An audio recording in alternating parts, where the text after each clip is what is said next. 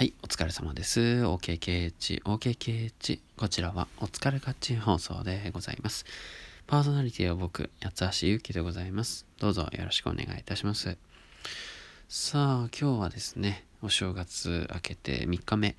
えー、あの、近所のね、近所といっても5キロぐらい離れてるんですけど、そこまでランニングをして、えー、汗を流すと。いうことで銭湯行ってまいりまして、えー、ついでにですね、岩盤浴、あの、ロウリュサービスというのがありまして、えー、アロマ水を、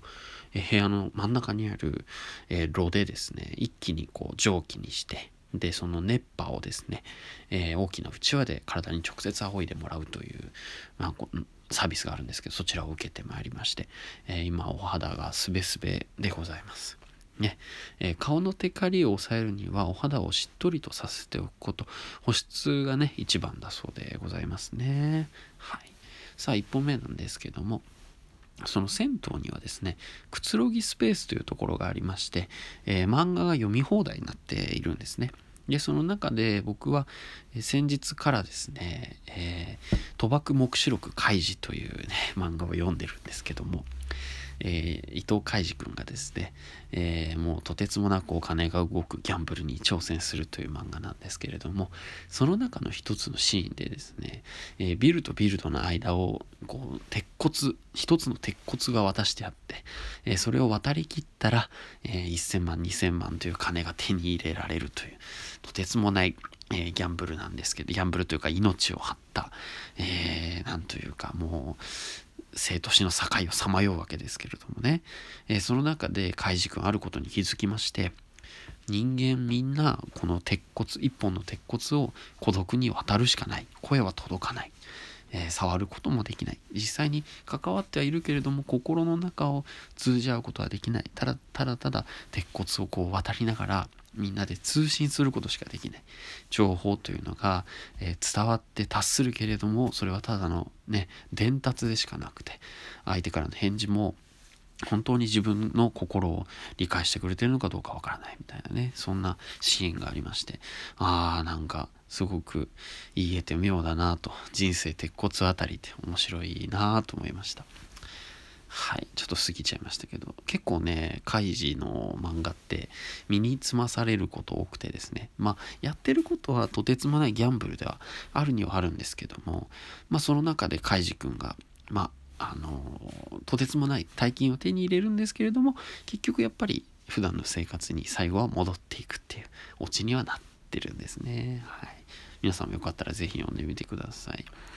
さあ、そして、え2本目はですね、桑田佳祐が意外とボーリング好きだったっていうことに、えー、すごい気づいてですね、えというのも彼が最近、あの、ボーリング、レッツゴーボーリングという そのまんまのタイトルの、えー、新シングルをね、あの、発売、1月1日から発売しておりまして、えー、その歌詞がもう本当にそのままなんですね。ボーリングが好きなんです。えー、ボーリング場へ来ませんか？みたい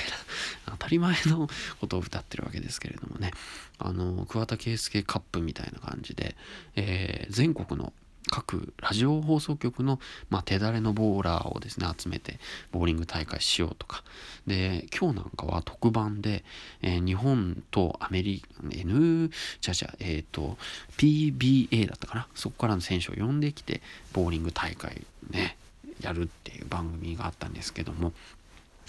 まあその歌の中にもね、えー、昔はあんなに流行ったけれどみたいな歌詞があったんですけどね、えー、僕自身も確かに最近ボーリングなんてとんと言っていないなっていう感じなんですけどまあそうやってね、えー、再びボーリングというのが、え脚光を浴びてきているのかなっていう気はしてますけどね。こうね、あの、例えば女の子と一緒に行って、ハイタッチとかね、えー、なんかやってたような記憶もあるにはあるんですけどね、なかなかあのなんででしょうね、足が遠のいたっていうのは理由がちょっとわからないところではありますね。えー、桑田佳祐のボーリング好きなんですけども、まあ、あの本当に意外ですね。本当にね。で、やっぱミュージックビデオとかも YouTube で公開されてるので、是非見てほしいんですけども、皆さん楽しそうに投げるんですよね。いろんなコスプレみたいな格好もして投げたりしてますけど。ね、で、あと歌の中には往年の、あ、いかん、時間がない。優しい雪でした。喋りすぎました。